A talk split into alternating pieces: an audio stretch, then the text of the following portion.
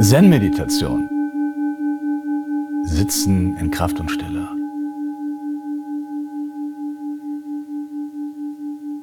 Auf dem Weg zu mir. Wie vermeide ich das Abdriften in Egoismus, Hedonismus und so weiter?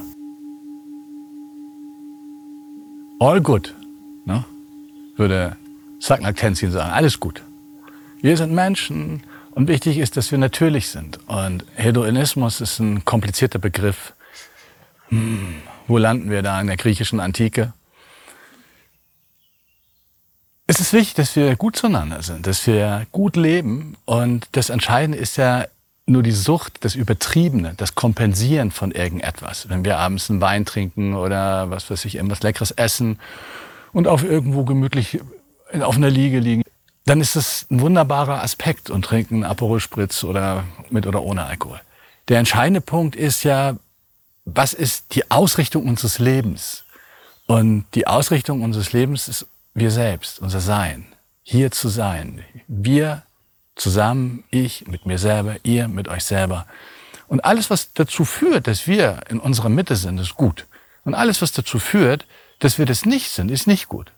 Und der Buddha lehrt den Weg der Mitte. Das heißt zu sagen, Völlerei und äh, tausend Sachen und Drogen und alles Mögliche. Das ist ein Extrem, das sicherlich dazu führt, dass wir sehr stark unsere Mitte verlieren.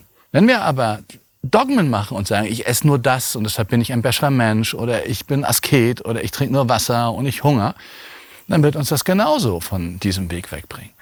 Das heißt, jeder Mensch sollte versuchen, seine eigene Mitte zu finden. Und das ist die Schwierigkeit auch der heutigen Zeit, wo unglaublich viele, sagen wir mal, so kleine moralische Verhaltensvorschriften als Ersatzreligion existieren, die man dann anderen vorschreibt, um sich damit selbst zu höhen.